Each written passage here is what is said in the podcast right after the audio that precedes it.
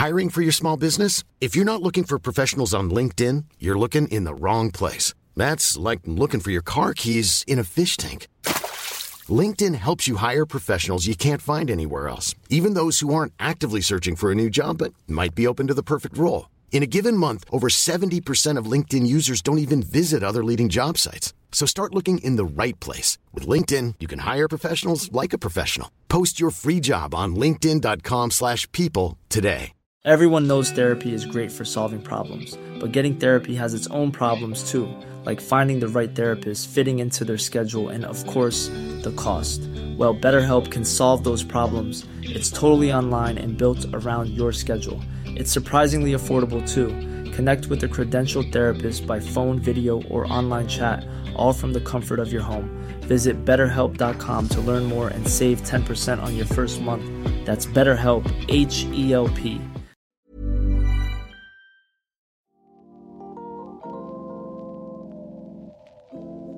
Det här är ett samtal med Lotta Ilona Härynen, tillförordnad politisk redaktör på tidningen Arbetet. Vi talar om hur politiken har förändrats under de senaste två decennierna. Frågor som var stora runt sekelskiftet tycks som bortblåsta. 1900-talets vänsterkritik mot USA-ledda krig är som bortblåst. Samtidigt har en rad nya frågor som rör identitet och kroppen blivit stora. Vad beror det här på? Är det en ideologisk förändring eller har samhällsdebatten helt enkelt påverkats av yttre omständigheter? Detta och mycket annat pratar vi om i dagens avsnitt av Samtalet Svejman. Lotta, Mhm. 2000-talet, det börjar med EU-toppmöten, demonstrationer mot frihandelsavtal och det är massor av protester i Västeuropa. Det är som en turné liksom, vart en EU-eliter och liksom världsledare åker och talar om frihandel så är det protester. Och det är Mm. USA-ledda krig i Mellanöstern. Först Afghanistan, sen Irak, också massiva protester mot i alla fall det andra kriget. Det där känns som väldigt länge sedan. Ehm, vad, vad tycker du har hänt med, om du skulle jämföra den eran av liksom kritik mot global kapitalism, eh, ojämlikhet mellan nord och syd och det som man ofta kopplar ihop med det, det vill säga krigen som, som liksom Mm. pågick i den delen av världen. Vad skulle du säga har hänt? Det går ju, jag tänker att det går så snabbt. Jag behövde, eh, jag behövde gå tillbaka och bara, vad hände bara liksom år 2000, 2001? Och så inser man att hela världen på något vis välter på två år. Alltså Göteborgskravallerna i Sverige sker ju innan 11 september samma år. Och jag tror att det är väl liksom skift, det första skiftet. Att kritiken mot liksom den globala imperialismen och så vidare har en helt annan tonalitet när George Bush och EU träffas i Göteborg för att ha ett möte. Då är det ju liksom kapitalkritik på ett annat sätt.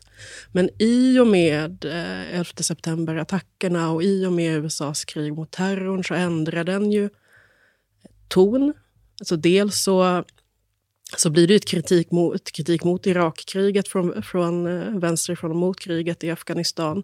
Men det där sker ju parallellt med att hela det politiska samtalet egentligen förändras. Jag tror att alltså från, eh, om man nu ska liksom hårdra någonting, vänster-höger, eh, så under de vad är det, 20 åren som har gått så har det ju från vänster, all den liksom kritiken mot det globala kapitalet och så vidare har väl gått från kritik mot kapitalet i sig och omfördelning och jämlikhet, eh, makt och maktkritik i sig, från, från det till att handla om klimatfrågan i mycket högre utsträckning. Så den har, det är klimatrörelsen som har namnat de spåren som finns kvar av den typen av eh, kritik mot kapitalism och globalisering och liksom, utsugning av tredje världen och så vidare som vänstern bar eh, på egen hand tidigare. Och den har ju såklart bytt form och finns i hur många olika former som helst. Så det, å ena sidan har det skett, men från, eh, från eh, högerhåll så tänker jag att det har blivit mer också, liksom, kritik mot ett globalt kapital egentligen, men den har ju dels anammats av liksom, högerextrema krafter, sipprat in i en mainstream-politik också, och där ser vi ju istället liksom, en så här dog, dog-mentalitet, mer, eh, mer protektionism och nationalism, och allt det här börjar ju ske efter 2001 och efter den tiden. Mm. Men om, vi- om vi tar de här beståndsdelarna varan för sig. Vi, tar, vi kan väl kanske börja med den diskussion som är om globalisering och frihandel. För då, mm. Jag uppfattar att det väldigt mycket då är så att du har liksom en mainstream mainstream höger och en liksom mitten socialdemokrati som ändå är ganska mycket för globalisering. Man är liksom EU-positiv och så. Mm. Då får man komma ihåg att det här är ju en period då Miljöpartiet fortfarande är benhårda EU-motståndare. Mm. Mm. Vänsterpartiet är definitivt benhårda EU-motståndare och det finns kanske även ett visst motstånd kvar inom S i Sverige. Men att det är lite av en eh, det är en stridsfråga om globalisering och frihandelsavtal och så. Jag, jag har så svårt att föreställa mig att man idag skulle ha protester mot frihandelsavtal. Det är ju knappt någon som vet att de liksom, Nej, jag har också svårt. att de ens diskuterar det. Mm. Så att det känns som att det inte längre är en stridsfråga idag på samma sätt. Och jag funderar på om det beror på att de helt enkelt gömde de här. Då var det så här storslagna toppmöten, man skulle ha dem mitt i stora städer och så. Mm. Jag vet inte om det är så här, när det är praktisk fråga, att man gömde det eller att det bara inte våra politiska konflikter upphörde att handla om fördelning på en global nivå? Men jag tänker det, alltså jag, jag, tror, jag tror inte att konflikten fördelning i sig har försvunnit, men den har bytt form, den har bytt retorik. Eh, vi pratar om att liksom, om, eh, det börjar dyka upp diskussioner om faktiska handelstullar. Eh, eh, handelskrig mellan, mellan Kina och, eh, och USA eh, till exempel och så vidare. Så det finns ju liksom kär, eller vad ska man säga, Resultatet finns ju i olika former, liksom klimatrörelsen driver på eh, liknande saker. Men jag tror aldrig att de skulle formulera det till att men nu ska EU ha ett nytt frihandelsavtal, utan där sitter ju eh, vad ska man säga, centern, eller liksom centrum starkt mellan socialdemokratin och eh, Liberalerna, Centerpartiet, Moderaterna, Kristdemokraterna. Där finns det ju en otrolig enighet mellan, mellan de stora krafterna. Men konflikten sker ju från två kanter och går och, och, äter sig på något vis inåt också. Att jag tror att det känns som att de här konfliktnivåerna är på väg att öka. Också. Du tänker att den liksom radikala vänstern och radikala högern håller på att liksom äta sig in från båda håll? Eller? Jag, tror, det är svår, jag, jag har svårt att kalla det för, jag, bitvis, jag har lite svårt att kalla det för radikala vänstern mm. i och med att jag tycker att det handlar så mycket mer om Greta Thunberg, som jag vet inte vad hon själv skulle identifiera sig om, men om en mer jag tror att självbilden där är kanske mer det, alltså den, de är, det är en hyperpolitisk rörelse, klimatrörelsen. Men den skulle nog inte själv identifiera sig på en sån skala. Men jag kan se det, att, att okej, okay, men här finns det en kapitalismkritik som jag känner igen någon annanstans ifrån. Sen tror jag också att den, nu är jag fel person att, eh, att prata om det här egentligen, för att jag kan väldigt lite om den autonoma vänstern eh, i, i Sverige. Men, eh, men jag vet, det, det lilla jag vet är i alla fall att under 90-talet och början av 00-talet så fanns det en annan typ av organisering där. Så jag tror att de hette väl Attack som var med och organiserade i Göteborg. Och den, det var ju ett europeiskt eh, nätverk. Och den tror jag har slagit sönder i ganska stor utsträckning. I vilken form den existerar idag och varför det skedde. Mm. Man nästan, jag vet inte, Brands redaktör Mattias Våg kanske kan berätta ja, mer om det. Men, mm. men här, här får jag vara oberoende socialdemokrat och ja, erkänna att jag inte... Men, men om, vi tar, om vi tar den andra delen då, som, som jag upplever tog en större, hade en större roll i svensk politik, om vi begränsar oss till den, men det gäller ju även för många andra länder, att det var just väldigt mycket diskussioner om, liksom, och det påminner rätt mycket om 1900-talet, det vill säga att du hade den här kritiken mot imperialismen, du hade kritiken mot USA och så. Och vad, vad jag tycker är slående är att när det sker gigantiska demonstrationer i Sverige, i Frankrike, i Tyskland eh, 2003 när kriget i Irak inleds. 2021 när, när USA lämnar Afghanistan, vilket någonstans är liksom slutet, slutet av de här två mm. decennierna av USAs, får man ändå säga, ett misslyckade äventyr i, mm. i Mellanöstern. Då är det liksom knappt någon som säger någonting. Möjligtvis är man lite besviken på, både från vänster och höger, att ja, nu lämnar man liksom de afghanska flickorna i sticket. Mm. Att det, det, känns som det helt försvann. Um, och, och, nu är, ja men till och med 20 20, var det 2022? Ja, 2022 som socialdemokratin vänder i NATO-frågan. Alltså mm. det, det, är en helt annan verklighet mm. kring de här frågorna som var så himla viktiga bara för 20 år sedan. Mm. Vad, vad, vad, vad tror du det beror på? Det är så, som sagt, alltså det är så himla mycket som har, som har förändrats. NATO-frågan är helt beroende av det som har hänt bara det senaste året. Mm. Uh, just hur Socialdemokraterna har vänt och hur de finska Socialdemokraterna också vände. Uh, svenska socialdemokratin tog rygg uh, på det. Sen tror jag att det har funnits... Socialdemokratin har nog haft sina NATO-positiva krafter mm. också. Men, men det var väl svårt för, för S i det läget. Då göra någonting annorlunda utifrån de säkerhetspolitiska analyser som fanns. Alltså att mycket av det som också har varit idén, eller som tidigare var idén om vad 2000-talet skulle vara kring millennieskiftet, det byggde ju på att Ryssland demokratiserades. Att Sovjet har fallit, mm. kalla kriget är slut, så här, nya, liksom, brand new world. Eh, vi, vi behöver inte inte förhålla oss till 1900-talets geopolitiska lagar längre. Vi kan hänge oss fritt och fullt till frihandel, tullfrihet, bygga internationell tillväxt och internationella relationer. Och plötsligt står vi här 2021 och visar sig att allt det där var faktiskt fel. Mm. Vi hade fel. Vi. Jag tror att vänstern skulle absolut inte säga att man hade fel, Nej. utan de skulle säga vad var det vi sa? Mm.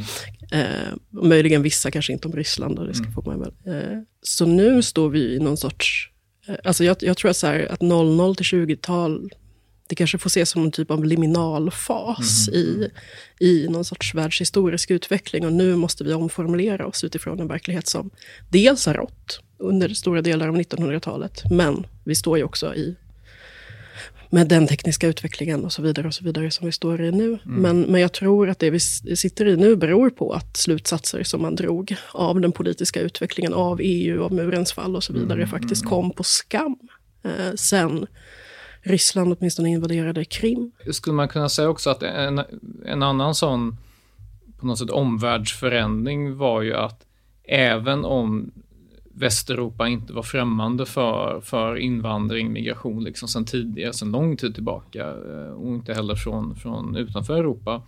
Så på något sätt efter 11 september och det som händer i Europa under 2010-talet, liksom, terrordåd, liksom, det börjar ju i, i, London och Madrid och så i samband med kriget i Irak, men sen under 2010-talet har du liksom IS och hela den mm. Att du, du får liksom ett Även om man kanske motvilligt vill kalla det liksom en sorts civilisationskonflikt, för det är det ju inte. Liksom. Mm. Men på ett sätt så är det ändå det. Det blir väldigt viktigt för många människor. Mm, det... Vi och de, konflikten mellan väsensskilda sätt att se på världen och se på människan, individen, religionen och så vidare. Det hamnar ju i förgrunden, dels, för att, dels såklart för att det i Sverige och flera västeuropeiska länder har funnits liksom politiska partier som väldigt gärna haft de här frågorna mm. i förgrunden och har lyckats väldigt bra med. Liksom, dels för att det svarar emot den delen utav, utav hur, hur världen har förändrats, alltså med terrordåd, terroristattentat. Eh, men också liksom en ökad alltså protektionism och så vidare. Men jag tror att det finns två saker till som, som bidragit till det, eller som går in i samma eh, i samma debattflora. Det är dels mm. finanskrisen, eh, vad, vad som hände med eh, inte minst de europeiska ekono ekonomierna efter det, vad det gjorde med samhället, vad det var som drogs undan, vad gjorde, liksom, vilka, hur välfärdsstaten hyvlades, pensioner, mm. alltså hur Grekland utsattes. I den där myllan föds ju också liksom, eh, de högerextremistiska krafter som, liksom mm. har, som har det här som sin enda fråga. Eh, och sen har vi också Eh, och då har vi också liksom en ökad ekonomisk ojämlikhet som liksom har eskalerat i OECD-länderna sedan mm. 80-talet och inte minst i Sverige. Det där tror jag också bidrar till, till människors känsla av av trygghet mm. överhuvudtaget och se hur mycket resurser har vi ens att fördela. Ja. Eh, ja, men allt mindre tycker folk och det är ju mm. på, på sätt och vis sant. Eh, vem man sen väljer att ta den konflikten emot, det, det gör ju människor olika i beroende på ideologi och politisk ingång. Men sen har vi också 2015, flyktingkrisen. Och där, eh, den tvingar ju andra, eller alla politiska partier faktiskt, som också haft starkt motstånd emot att ens mm. tidigare lyfta frågan om migration. Mm. Där faller ju poletten ner man tvingas hantera frågor. Kanske inte från, alltså såklart Eh, inte från, eh, från ett liknande perspektiv som, som Sverigedemokraterna skulle vilja göra. Men då blir det en fråga för alla. Liksom.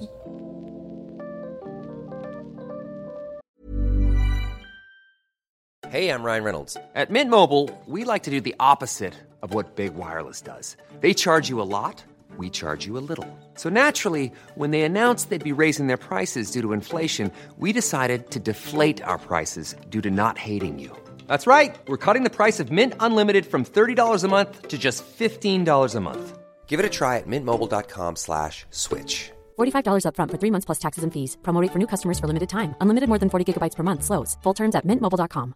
Everyone knows therapy is great for solving problems, but getting therapy has its own problems too, like finding the right therapist, fitting into their schedule, and of course, the cost. Well, BetterHelp can solve those problems. It's totally online and built around your schedule. It's surprisingly affordable too. Connect with a credentialed therapist by phone, video, or online chat, all from the comfort of your home. Visit betterhelp.com to learn more and save 10% on your first month. That's BetterHelp H E L P.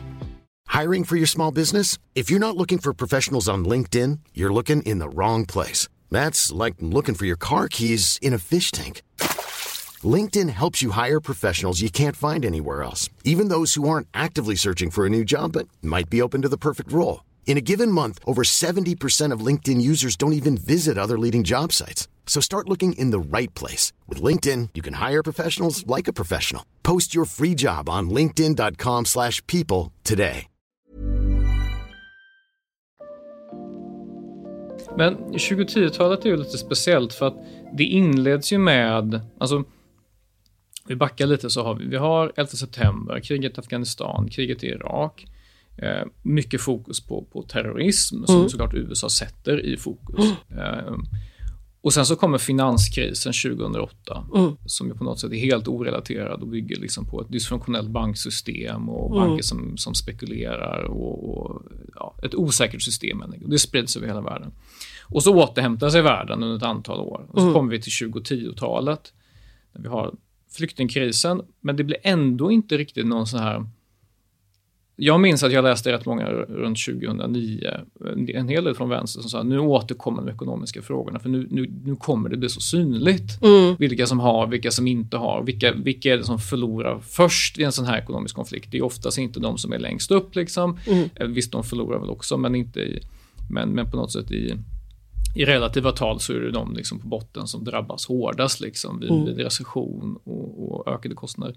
Men 2010-talet på något sätt, det, det blir ju känt som tiden för liksom lågränta, Mm. extrem produktivitetsökning i techsektorn liksom, och, och eh, fastighetsbranschen bara exploderar och så. Alltså Mm. det, det, det kommer av sig lite grann på något sätt den här stora diskussionen om och, och stora samhällsomvälvningen som grundar sig på ekonomiska frågor. Alltså Jag Mm. håller med att liksom, visst, det, är en ökad ojämlikhet och, och den här produ- produktiviteten ökar ju ojämlikheten för att vissa blir ju enormt rika här, alltså även med medelklass som gör liksom bostadskarriär och så. Men ändå kommer de ekonomiska frågorna av sig och så blir det Också i stor utsträckning så, så alltså, vi är ju superbelånade. Mm. Så det dämpar ju, alltså det, det skapar ju också en...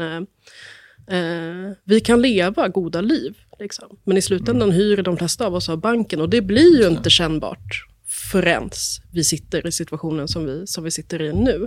Ja, men jag vågar däremot inte, för jag, jag är lite skeptisk. Mm. Varenda gång någonting, så var det ju under coronan också, bara, nu äntligen kommer vi prata sjukvårdspolitik, Mm.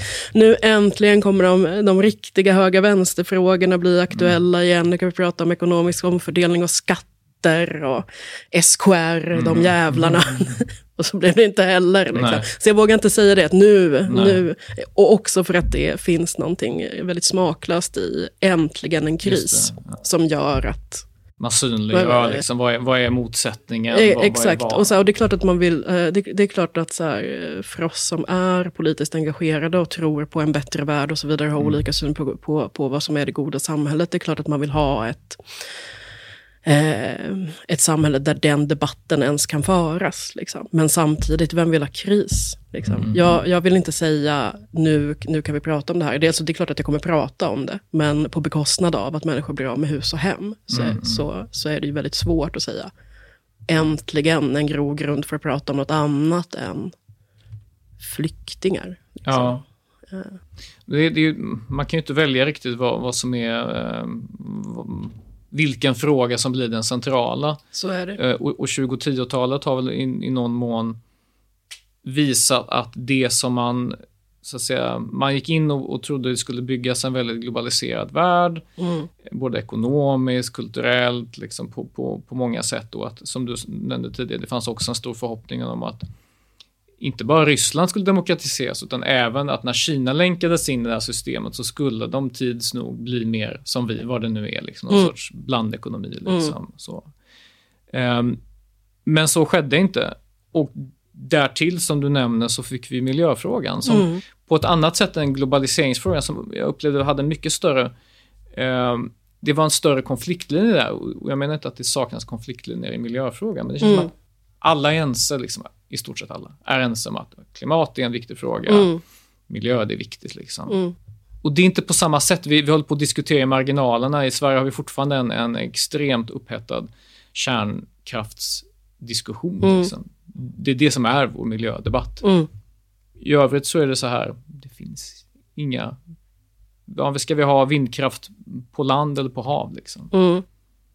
Mm. Nej, men Tror du att det kan vara, vara avgörande för att vi inte har på samma sätt en så hård vänster-höger-konflikt? Att, att det är en sorts lite överideologi?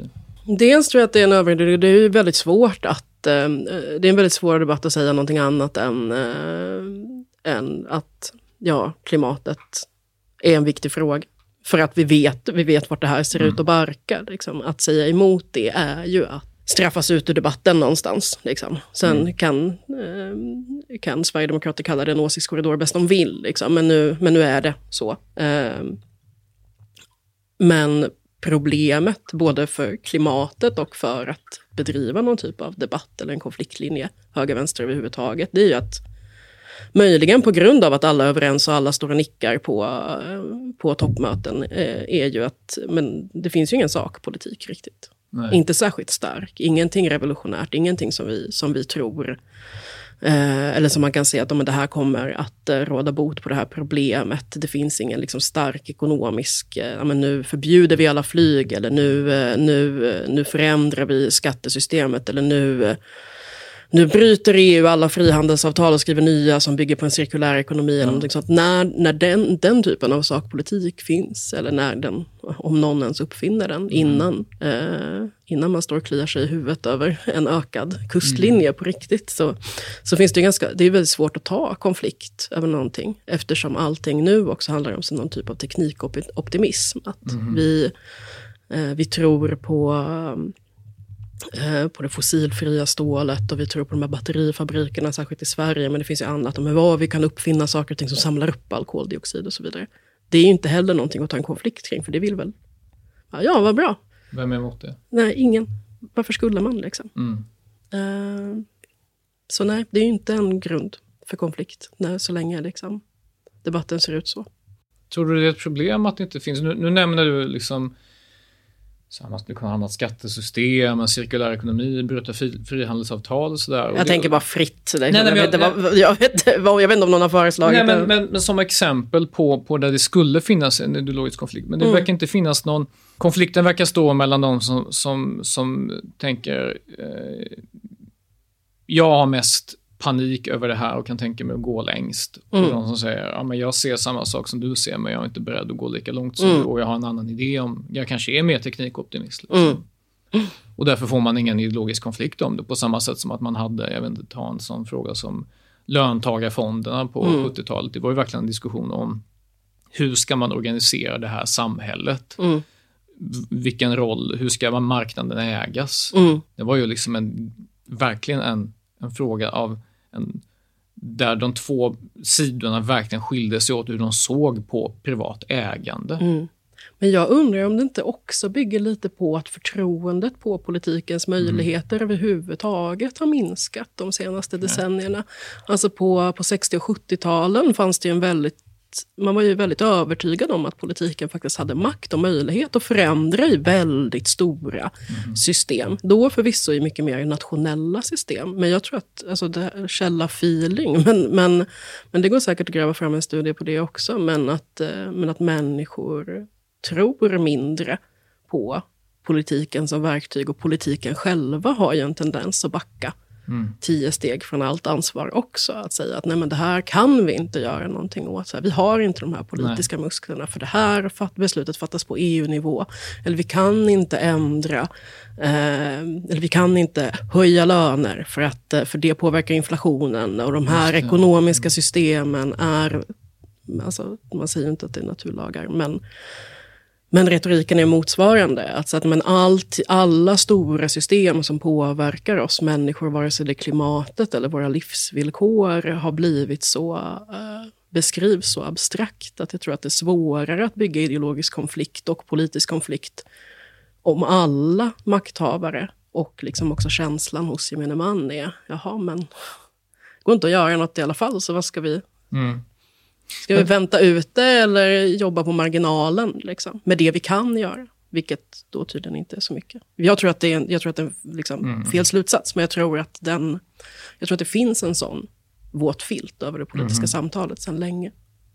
Där har de väl på något sätt, de som har den känslan, vare sig de uttrycker den eller inte, har ju en poäng. Alltså, som du nämner, EU gör ju väldigt mycket som ligger inte på nationell nivå. Då ska vi inte ens tala om lokal nivå, kommunal eller regional nivå. Alltså mm. Det är mm. klart det finns frågor som beslutas där i högsta grad, liksom sjukvård och socialförsäkringar och så vidare. Men, men det är det är väldigt mycket som ligger på något sätt bortom vår, vår makt. Och om man tar det här med, med, med ekonomin nu, alltså den svenska riksbanken följer ju den europeiska riksbanken, som följer Fed, liksom amerikanska riksbanken. Och vi, vi, vi släpas med lite grann. Men allt det i sig, att det är så, är ju också resultat av politiska Precis. beslut. Liksom. Så att någonstans så finns ju politiken som verktyg om man väljer att använda, använda sig av den. Eh, det är klart att konsekvenserna kan bli stora, men om man tar, om man tar eh, och, förändringar är, är jättetuffa och man kan inte mm. ens överskåda vilken typ av konsekvenser vissa så större systemförändringar skulle ha. Eh, men tar man det mot, eller jämför man det vid liksom klimatförändringarna så är det klart att det, att, alltså, att inte göra tillräckligt mm. är ju, mm. har ju helt andra typer av konsekvenser som antagligen är värre. Men jag tänker, apropå politiska beslut, om man tittar på en lite mindre, alltså i, i svensk kontext och, eh, och i konflikterna här, att um, höger-vänster-konflikten, arbete-kapital. Jag tänker att anled en, en anledning till varför den, den debatten eh, inte är lika närvarande i Sverige som den skulle kunna vara, är ju bland annat att jättemånga av de grundläggande höger-vänster-konflikterna i svensk politik, pensionerna inte minst, är ju fastlåsta i parlamentariska kommittéer och mm. blocköverskridande eh, samtal och samarbeten. Och jag säger inte att det är dåligt i sig utifrån långsiktighet, förutsägbarhet för marknaden, förutsägbarhet för vanliga människor. Hur, hur mycket kan man driva på eller ska man ha överbudspolitik varje val? Vad gör det för, för mm. statens finanser på lång sikt? Bla, bla, bla. Men att man har gjort så gör ju också att vi har inte stora politiska konflikter om pensionerna, fastän vi faktiskt kanske borde ha det eller skulle kunna ha det.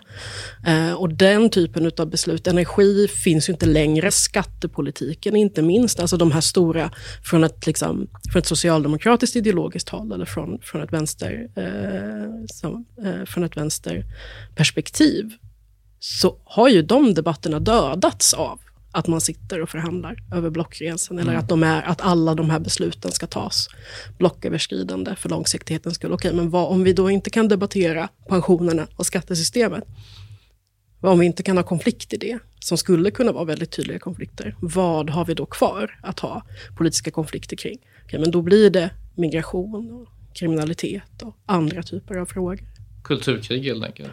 Mm, bitvis, inte bara nej, nej, såklart. Men, men, det... Men, det, det, men, det, lyfter ju de, de mm. konflikterna i mycket högre utsträckning än pensioner i och med att S nickar med och säger att vi ska ta mm. det här i, i pensionsgruppen eller nej men vi tänker inte driva valrörelse på några konkreta frågor alls för vi kommer sitta med, med Centerpartiet och förhandla efter september om vi vinner valet. Mm. Eh, så ja, nej men då... Om vi, om vi borrar mer i det här just vad problemet med att eh, man kanske på något sätt rollspela politiska konflikter där de egentligen inte är så jättebetydelsefulla. Alltså jag tänker en sån sak som eh, rättspolitiken. Liksom, eh, man har ju närmat sig varandra lite grann, mm. men sen så blir det en väldigt symbolfråga. Liksom, eh, om man Tror man att liksom, brott och straff är vägen att gå eller är det rehabilitering och så vidare? Och det är ju någonstans en falsk motsättning för båda block, för båda block är, eller båda sidor, vänster och höger är ju någonstans eniga om att det behövs en kombination däremellan. Sen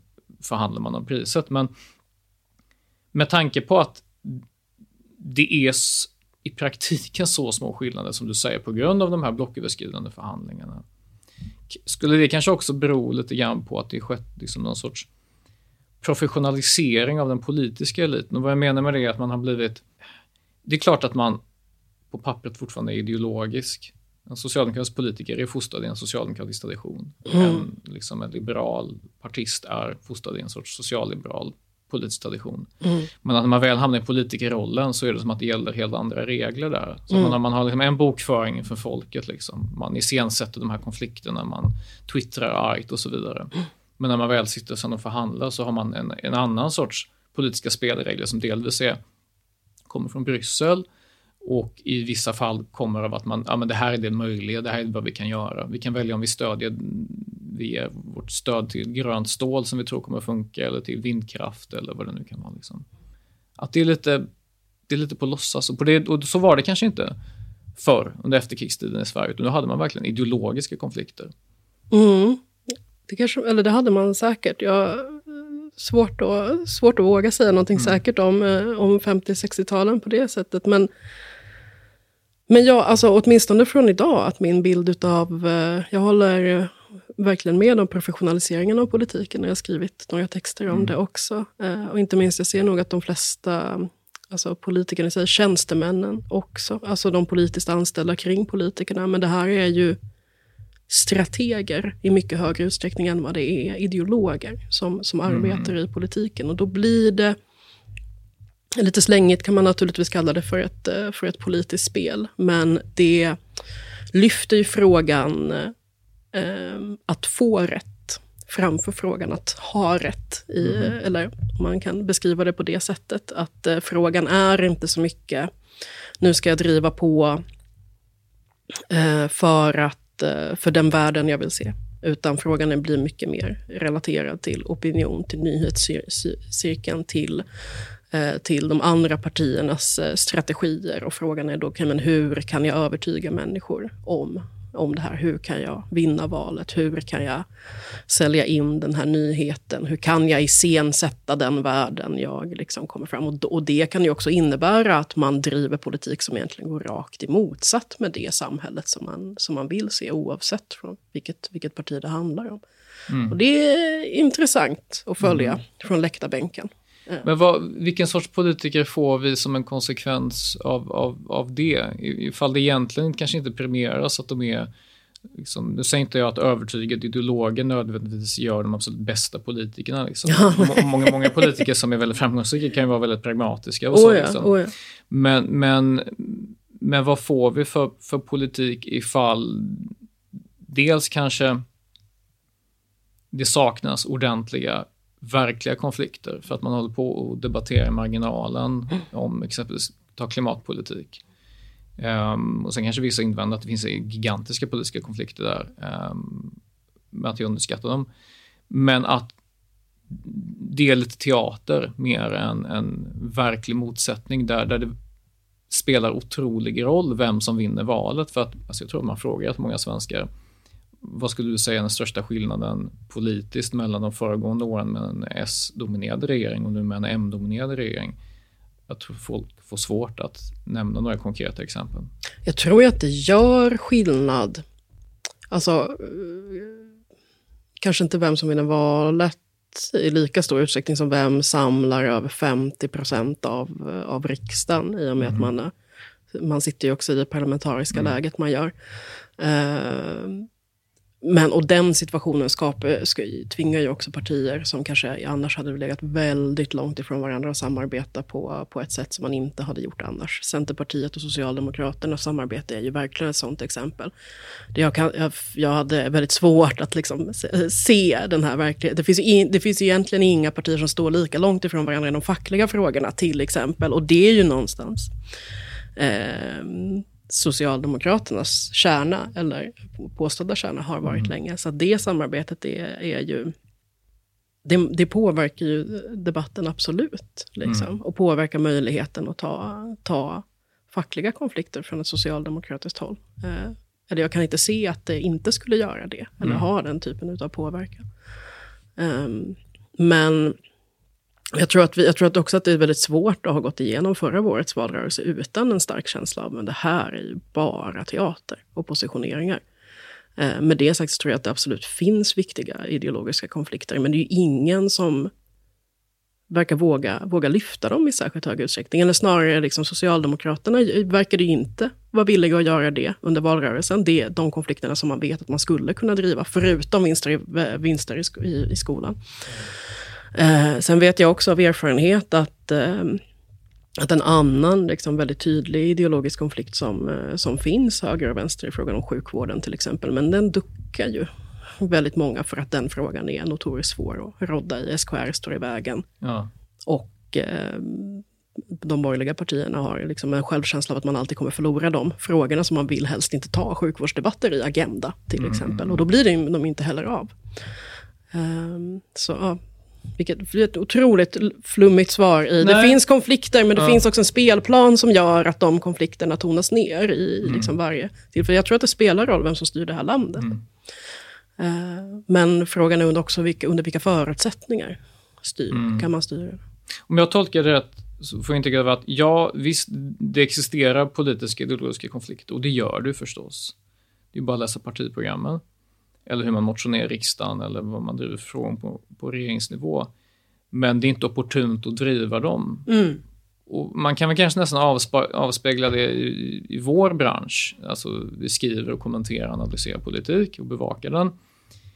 Och vi, jag har i alla fall märkt att det finns en väldigt stor skillnad i vad som, vad som drar väldigt mycket uppmärksamhet och läsning och så. Och de här traditionella maktfördelningsfrågorna, liksom frågor som rör arbetsmarknad, fack, sjukvård för den delen, som kan vara väldigt viktiga och påverkar väldigt många människors liv och är fortfarande högt rankade frågor när man frågar väljare vad tycker du är viktigt. Liksom. Mm. De flyger inte lika högt. Och det, och det inser väl politiker också kanske. Alltså jag har väldigt blandad erfarenhet utav, utav så att säga, liksom vad som drar klick och så vidare. Ja. Men frågan handlar ju väldigt mycket om vinkel. Jag vet att en utav, en utav mina allra mest lästa texter handlade ju om sjukvård och då, byggde det ju på, alltså då var det privatiseringsfrågan om, och om att Camilla Läckberg skulle ge sig in i, i sjukvårdsbranschen och börja driva vårdcentral. Mm. Här finns det ju en uppenbar kvälls, kvällstidningsvinkel naturligtvis för att det handlar om en kändis. Men det, så, att, så att jag tror att vad folk är intresserade av handlar ju liksom just i mediebranschen så att säga ganska mycket om krok och vinkel som, Ja. som allt annat. Men jag förstår, men jag förstår samtidigt liksom vad du menar. Att man ser ju...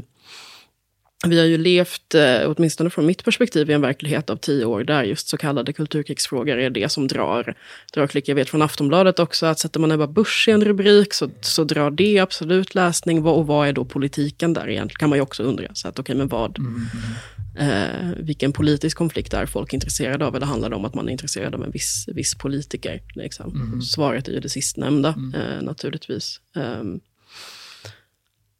jag hade en tråd här som, som försvann. Ehm, men jo, jo, men för det jag tänkte på var att någonting alltså, som, som är aktuellt bara från, från veckan, just i relation höger-vänster-konflikt. Eh, det är ju eh, Timbros chefsekonom, Kopsch heter han, jag har tappat bort förnamnet nu, men han var ju ute och Foodora cyklade. Just det, ja. Eh, och det, det fick ju jätte, otroligt stort genomslag och eh, alltså ett, eh, ett stunt från, eh, från, eh, från näringslivets tankesmedja som, Ja. som också sen blir, blir en aktuell debatt på bästa sändningstid och så vidare. Eh, och vi var några stycken som, som, från vänstersidan som, som engagerade oss i, i det här och följde det. Det är vårt jobb att göra det. Men, men det var ju också ganska eh, någonstans roligt. Och, från, och vi fick en del kritik för det. Eller vi, jag ska prata om ett vi, men det, man blir ju liksom... Eh, jag vet att jag var engagerad, Johannes Klenell var engagerad, Max V. Karlsson från ETC skrev, skrev, också, eh, skrev också om detta. Eh, och då kom det kritik från, eh, från andra eh, säga, personer i tykonomin, några, skriben, några andra, några DN-skribenter naturligtvis, men sen andra som bara, men varför ger ni det här uppmärksamhet? Varför liksom, så här, ni kan ju inte här, sluta kommentera sånt här trams. Och så här, jag håller med om att det här är trams. Samtidigt så är jag jag tar en debatt om gigekonomin vilken jäkla dag i veckan. Och jag är dessutom övertygad om att, att det är vi som vinner den debatten. Och det tycker jag att Max V. Karlsson gjorde mot Kopsi Aktuellt. Mm. Är, eh, absolut, men, men att, så här, att jag är jätteglad när, när det kommer initiativ höger, vänster spelar ingen roll, som, som gör att, att vi faktiskt kan prata om fördelningsfrågor, om arbetsmarknadsfrågor och som gör att vi kan ha en jäkla vecka i det här medielandskapet där vi inte pratar om att drag är pedofiler eller, eh, eller att eh, det pågår ett folkutbyte i det här mm. landet. Liksom. Så det är en konfliktlinje som jag mycket gärna uppmärksammar och tar, och tar med mm. varm hand emot från, från men cykelbud. Men borde, ja, det är ett väldigt bra, väldigt bra exempel tycker jag. Och jag tycker det är en väldigt intressant fråga också för att den, den, det går ju inte att som boende i en större svensk stad undvika att se det. Sen kanske man mm. ser det men inte tänker på det. Mm. Um, men men kan, kan det vara så kanske att uh, den, den klassfråga som finns i Sverige, den mm. har så starkt kopplats till att vi har en, en, en vad ska man säga, jag tycker inte om ordet etnisk underklass, för det, det är ett konstigt ord, men, men en underklass väldigt, i väldigt stor utsträckning som är kopplad till att man har utrikes bakgrund, alltså svenska utanförskapsområden. Många av de som är Foodora bud är liksom, eh, tillfälliga arbetare här, gäststudenter och så vidare. Man svårt att veta vilken status de har. Liksom. Det är klart att det finns en, liksom en, en etnisk svensk underklass också i Sverige. Men att klassfrågan har på något sätt försvunnit bort lite grann från det som väldigt många svenskar kan relatera till och hamnat någonstans i periferin. Liksom. Och det sipprar upp lite allt för sällan och därför så är det inte en fråga som man ser så ofta. Men det menar jag inte att det finns personer i Sverige såklart som, som inte mm, talar högt om problem inom vården eller problem, problem på arbetsplatser, arbetsplatsolyckor och hela den grejen. Men att det har liksom försvunnit iväg lite grann från den här medelklassverklighet som många i den politiska klassen, den chattrande klassen, är nära.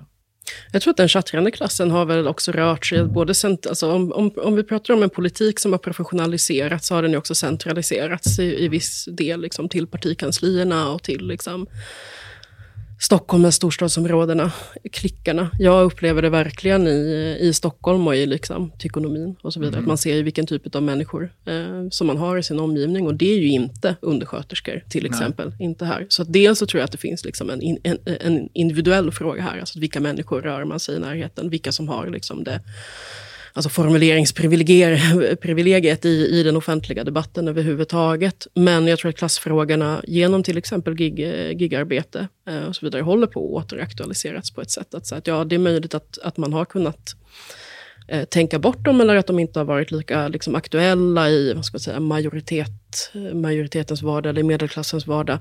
Eh, men att de återaktualiseras, inte minst av att eh, en del av tjänstesektorn ju faktiskt håller på att proletariseras på ett sätt som vi inte har sett i Sverige tidigare. Och gigekonomin är ju en del utav det. Kan du förklara mm. vad du menar med det? Alltså det handlar ju om eh, ett, dag, alltså ett, ett daglönarbete som vi inte är vana vid på svensk arbetsmarknad. En, en, anled, en delanledning till varför också de här jätte jättestora liksom, konflikten arbete och kapital inte har varit så Eh, jag skulle säga att den egentligen aldrig under, liksom, från, från 30-40-talet, alltså efterkrigstiden och framåt, har varit su i, alltid i superförgrunden i Sverige, förutom vartannat år då det är avtalsrörelse och då man pratar om det i två veckor och sen är det över. För att de stora makthavarna i arbete versus kapital är ju överens om vill, på vilket sätt och i vilket format vi hanterar de här frågorna. Vi gör det genom den svenska modellen, genom kollektivavtal. Vi förhandlar, eh, vi har en avtalsrörelse, medan i sig Frankrike, Belgien, då kan det vara strejk en dag helt plötsligt och sen är strejken avblåst. Så är strejk igen eh, dagen efter, eh, eller liksom några dagar efter. Och så håller det på så. Den konflikten är väldigt närvarande, vilket, vilket är någonting som de svenska parterna på arbetsmarknaden har valt bort. Eh, och som har varit en väldigt framgångsrik modell för Sverige. Men det gör ju i sig att, så att okay, men nu, så här, vi, vi diskuterar inte arbete versus kapital på det sättet. Eller den debatten är inte så brännande. Det är inte högafflar mot, eh, mot, eh, mot eliten och överklassen i Sverige. Det tror jag, det tror jag ingen vill ha. Eh, men det finns, börjar finnas en allt större del av svensk arbetsmarknad som står utanför den modellen. Och där har du liksom gigekonomin till exempel. Du har allt fler egenanställda eh, som ju faktiskt är eh, i sak som vilket liksom arbetare i LO-kollektivet som helst egentligen. Eh, Eh, och också frilansare och så vidare i tjänstesektor eller andra fackförbund. Men, du, men jag tror att mm. du, du, mm. hänger med på vad jag menar.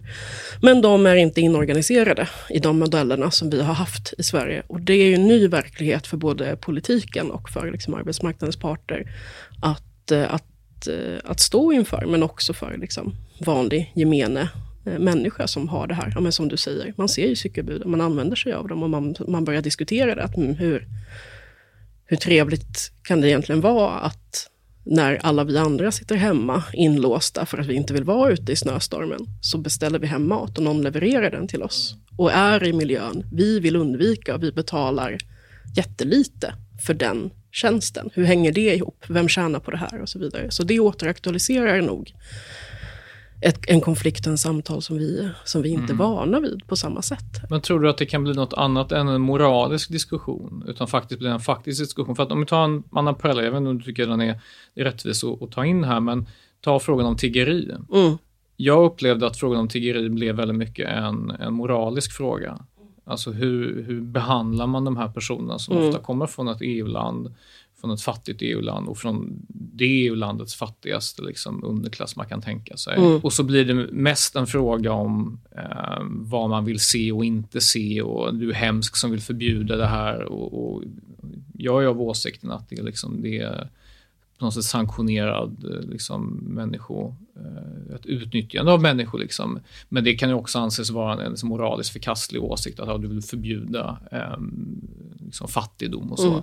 Istället för att det, det inordnades liksom i en, ett, ett samtal om eh, arbetsmarknaden mm. eller, eller, migration eller rörlighet. Liksom. Mm. Utan det blev bara den här moraliska frågan. Jag upplever mm. aldrig att det har blivit någonting annat än det. Mm. Nej, det har det nog inte. Och, och, och, det här med cykelbuden, jag, får också känslan av att det, det lätt blir en moralisk fråga. Liksom. Jag såg det dyka upp eh, den liksom moraliska, mm. såklart genom Dagens Nyheter. ja, men, och, och, jag, och, så här, och nu in, kanske jag låter, eller låter superraljant, men att jag tror att det också finns någon, eh, för mig är det liksom den liberala blicken på något mm, vis. Alltså den är inte särskilt materiell. Att, att, oh, men det, det hemskaste med cykel, eller det är väl ingen som säger att det är det värsta, mm. utan jag, alla fattar ju att arbetsvillkoren eh, inte, inte är toppen. Liksom. Men ändå så att men vi ser dem inte ens i ögonen, vi behandlar dem inte som människor. De bara, men vi, vilka, ett, ett, vilka vi, och, och, och två, det här är inte, det här är inte det samtalet jag vill ha. Eller jag förstår inte ens vart det kommer ifrån. Liksom. Men, och de, och den, den är jag rädd för, för att den är väldigt lätt att uh, liknöja sig med det. Mm. Att, att, jag, bara jag personligen behandlar uh, liksom, människorna som jobbar i tjänstesektorn som jag anlitar är bra och bara jag väljer kollektivavtal så, så är problemet löst. Liksom. Mm. Eller då, då är vi alla goda moraliska mm. samhällsmedborgare och de materiella villkoren och arbetsmarknaden, ja, men det, mm. det är bara sånt kommunister engagerar sig mm. i. Men jag tror, men jag, men jag har svår, det finns ju samtidigt så pass eh, eh, liksom starka röster som har den materiella analysen eh, på, på gigekonomin och, så, och inte minst organiseras det allt, allt fler. Alltså Taxiunionen till exempel som, som är en egen eh, de är inte erkända som fackförbund, de får inte förhandla med, med Uber eh, eller Bolt, men de organiserar taxi, taxichaufförerna och liksom matbuden, alltså bilistbuden.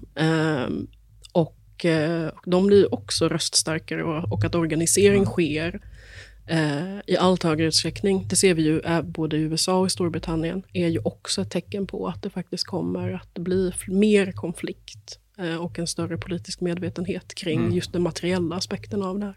Just det, kan man ju se i USA nu när folk försöker organisera fack på Amazon och så mm. vidare med, med blandad framgång. För att avrunda lite här, vad, vi, har ju varit med om, ett, om en, en, svensk offentlighet som är, den är ju väldigt präglad av, den är präglad av Twitter, den är präglad av en förändring inom mediebranschen, den är förändrad av att folk har förändrat sina vanor, hur de, hur de konsumerar all typ av ord, liksom, vad må de vara i ljud eller bild och så vidare.